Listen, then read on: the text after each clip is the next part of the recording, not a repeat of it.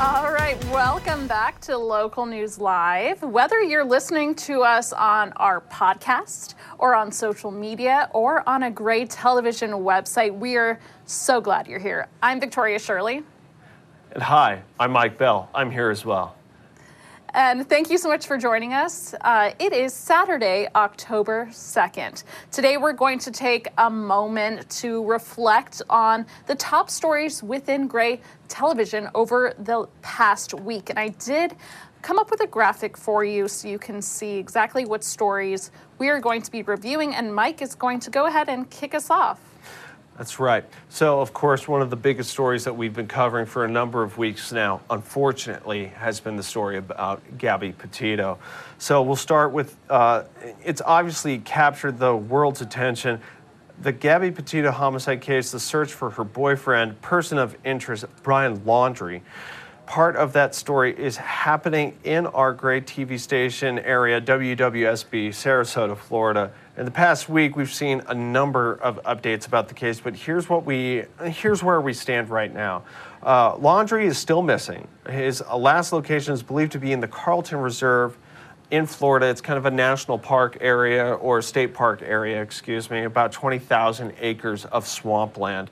Uh, experts believe he could survive out there for a number of months if he has the proper supplies, know how, and if he doesn't uh, get eaten by alligators, of course. Uh, of some uh, fame, Duane Dog the Bounty Hunter Chapman uh, used to have a show on TV some years ago.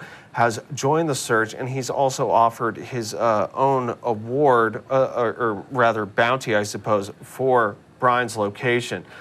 And Gabby Petito's family uh, recently gave a statement pleading that Laundrie turn himself over to authorities. This was about the time services were being held for her in New York, New York.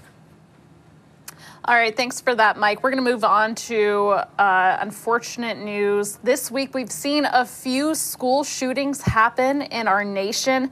A former student reportedly shot a school principal on Friday in Texas. The shooting happened at the Yes Prep Southwest Secondary School, which houses grades 6 through 12 in Houston. Houston Police Chief Troy Finner says a 25 year old man shot through the school's door with a rifle.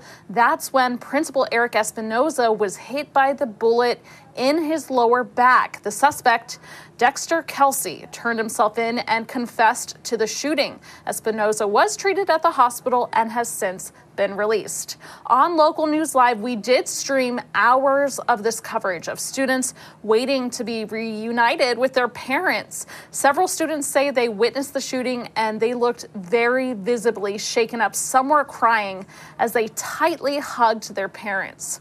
All right, and just a day before the Houston shooting, Police say a 13 year old boy was shot at his school in Memphis, Tennessee by a classmate. The shooting happened early Thursday in a stairwell at the Cummings K through 8 optional school. The student was rushed to a nearby children's hospital and is now on the road to recovery. The 13 year old suspect is being charged with first degree murder. Our station, WMC Action 5 News, had non-stop coverage that we streamed on Local News Live, and they continue to follow up on that story on their website, actionnews5.com. Be sure to go there to find the latest information. All right, and that same day in Mississippi, a child was shot at an elementary school. Police say the child was hit when a gun accidentally went off in another student's backpack at Newton Elementary School. The child was airlifted to a trauma center in Jackson, Mississippi. Our station, WTOK, did ask authorities why and how another child had a gun in its backpack, and they said they are currently investigating. In uh, other national news, the government was almost shut down, but thankfully was able to uh, stave off a complete shutdown. Within hours of the deadline, President Joe Biden on Thursday signed legislation to s- keep the shutdown of the government from at least until December 3rd. House and Senate votes delayed uh, to approve the budget and uh, the borrowing cap, of course, because of the debate fueled by fears the government would be shut down for the first time since 2018. And what went wrong when it came to the Afghanistan troop withdrawal? That was the main question at the House the House Armed Services Committee, where several military leaders testified. Senior Pentagon officials blamed the collapse of the Afghan government to a 2020 U.S. agreement with the Taliban to withdraw all U.S. troops. On Tuesday in Chicago, Illinois, the groundbreaking ceremony was held for the Obama Presidential Center. Uh, guests including, of course, the uh, former President Barack Obama, former First Lady Michelle Obama, and many others of note. It is uh, more of a museum. This is not the presidential library, from what we understand. It will celebrate the nation's first African American president and, of course, first African American First Lady. In Baton Rouge, some really sad news coming out of our station, WAFB.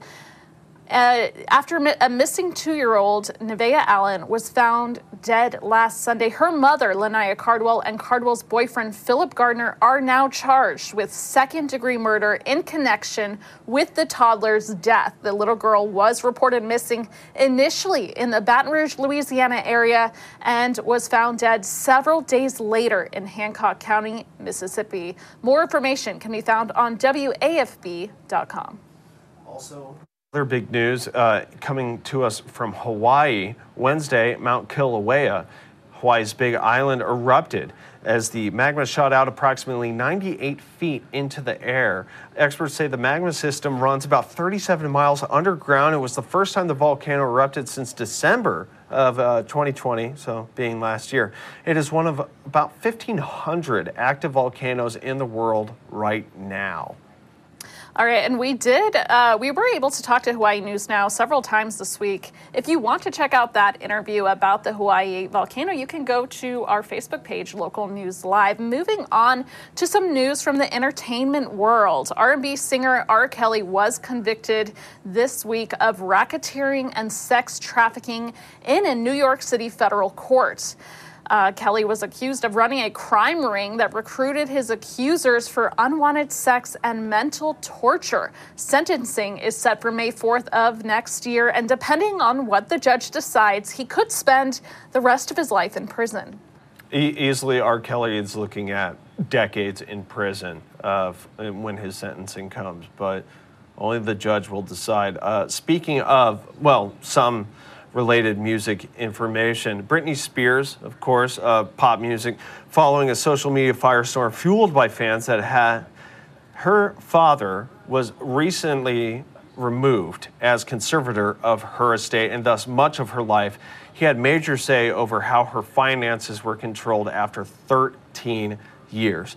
The move comes as a huge victory for Spears and her fans, of course as a, now a certified public accountant will be temporarily appointed to the role as judges and the legal system continue to figure out the case.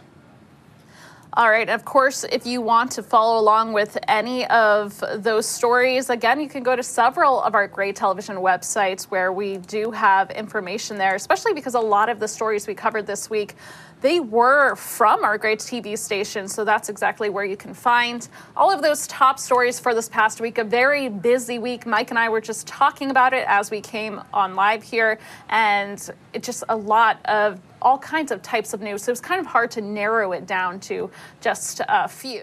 We appreciate you listening or watching wherever you're finding us, either on our podcast, social media, or our website. I'm Victoria Shirley. I'm Mike Bell.